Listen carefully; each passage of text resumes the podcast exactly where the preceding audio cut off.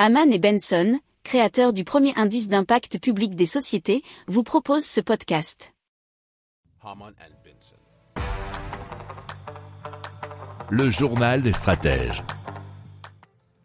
Et donc on commence tout de suite avec la prothèse de main de Esper Hand, qui utilise une interface cerveau-ordinateur basée sur l'électromyographie. C'est un système technologique informatisé qui recueille l'activité ou les informations cérébrales afin de déclencher un mouvement.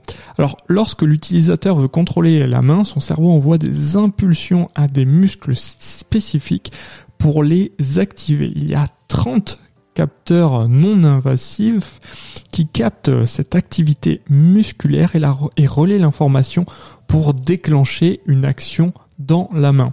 Alors, il faut savoir que ce bras est 3 fois plus rapide que la plupart des prothèses actuellement disponibles sur le marché.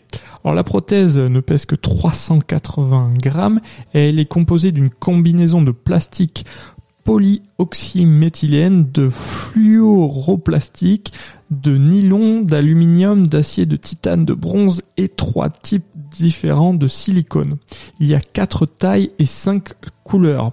Alors la prothèse dispose également d'un mécanisme spécial qui permet de déconnecter facilement la main.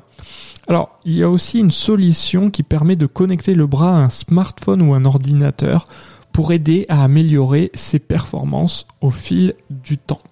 Si vous aimez cette revue de presse, vous pouvez vous abonner gratuitement à notre newsletter qui s'appelle La lettre des stratèges, LLDS, qui relate, et cela gratuitement, du lundi au vendredi, l'actualité économique, technologique, énergétique, mais aussi de l'hydrogène et puis de tout ce qu'on trouvera super intéressant pour votre vie.